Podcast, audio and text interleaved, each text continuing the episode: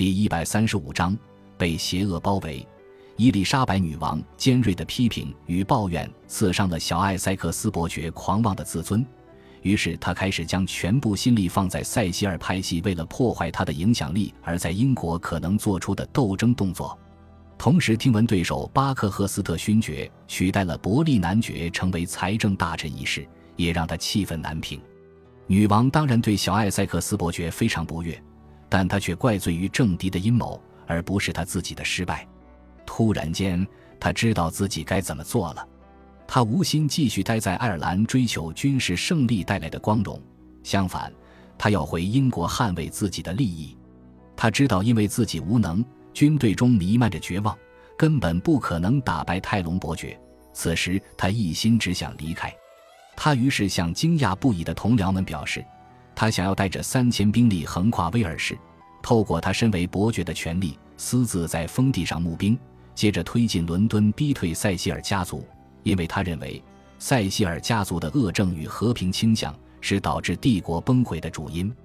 事成之后，他会逼迫女王立他为首长。他坚信自己拥有人民的爱戴以及支持他的军队，因此这条路必然可行。他又强调自己并不想要伤害女王，也会亲自向她解释自己的行为，希望见到她平安无事为女王带来的欣慰能冲淡女王心中所有的不愉快。他的思想越来越偏激，他似乎没有想到，女王可能一点也不希望他侵害女王专属的王权。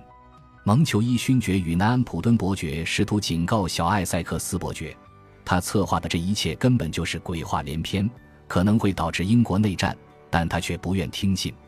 因此，为了确保他的安全，他们两人要求小艾塞克斯伯爵离开爱尔兰的军中，仅带着数量足够的军官与新册封的骑士们陪他完成他的计划。但他们坚持，在这之前，他必须维持荣誉，完成他打败泰隆伯爵的使命。八月底，小艾塞克斯伯爵总算离开都柏林，带着虚弱无力的军队前往阿尔斯特。他写了一封颇富戏剧性的信件给女王，充满忧伤的思想，遭艰辛、烦忧与悲伤侵蚀的灵魂，被热情冲撞的支离破碎的心。我是个厌恶自己的男人，也厌恶支持我活在世上的一切。女王陛下还有什么要求呢？既然我忠心的服侍。只招来被放逐到这片受诅咒之地的命运，我的人生还有什么寄托呢？信末署名为女王陛下最遥远的仆人小艾塞克斯。九月三日，在违反伊丽莎白女王的命令之下，小艾塞克斯伯爵在军队人数二比一的悬殊比例之下，偷偷派人与反抗军领袖讲和。他首先要求以比武斗殴的方式解决两人之间的恩怨。但泰隆伯爵以自己年老体衰为由拒绝了，小艾塞克斯伯爵于是要求两人会谈，希望获得宽恕。泰隆伯爵同意了，并向他保证，若他愿意听信泰隆伯爵的建议，泰隆伯爵将辅佐他成为英国第一人。这个说法正中下怀，小艾塞克斯伯爵于是开始考虑与泰隆伯爵结盟。泰隆伯爵与小艾塞克斯伯爵的会谈中。要求英国将自治权返还给爱尔兰人。九月七日，双方领袖骑着马在卡里克马克罗斯一带里根河畔的贝拉克林斯湾会面了。为时半小时的会谈中，两人到底讨论了些什么？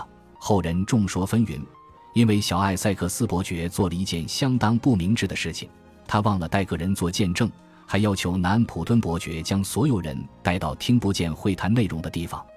但有三人藏身在附近丛林中，后来他们将所听见的内容作为证据呈交给女王，显示小艾塞克斯伯爵将自己的计划告诉泰隆伯爵，并要求他支持。小艾塞克斯伯爵的政敌们认为，此举等同于与泰隆伯爵联手，准备推翻伊丽莎白女王，让小艾塞克斯伯爵坐上王位。尽管小艾塞克斯伯爵显然未诚实告知伊丽莎白女王他们的会谈内容。但这事实上是不可能的。这次会谈结束时，双方领袖同意，至一六零零年五月前，每六周就要更新一次停战协议。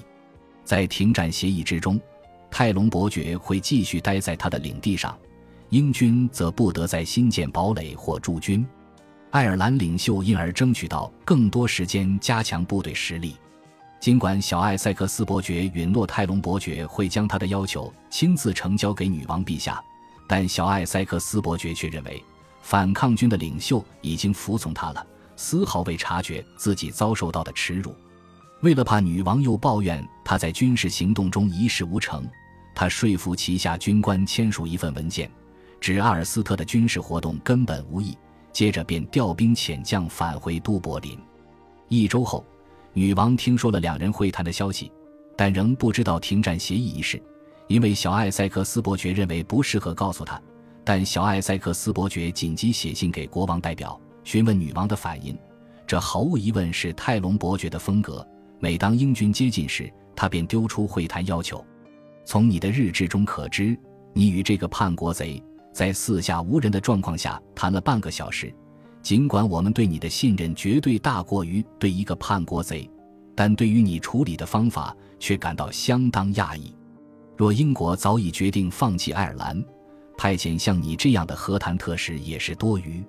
女王提醒小艾塞克斯伯爵，泰隆伯爵是个言而无信的人。信任这个叛徒所说的话，就仿佛是听信于恶魔的话。同时坚持要小艾塞克斯伯爵依照原定计划，继续与泰隆伯爵对峙。我依然坚持命令你继续走向这条道路。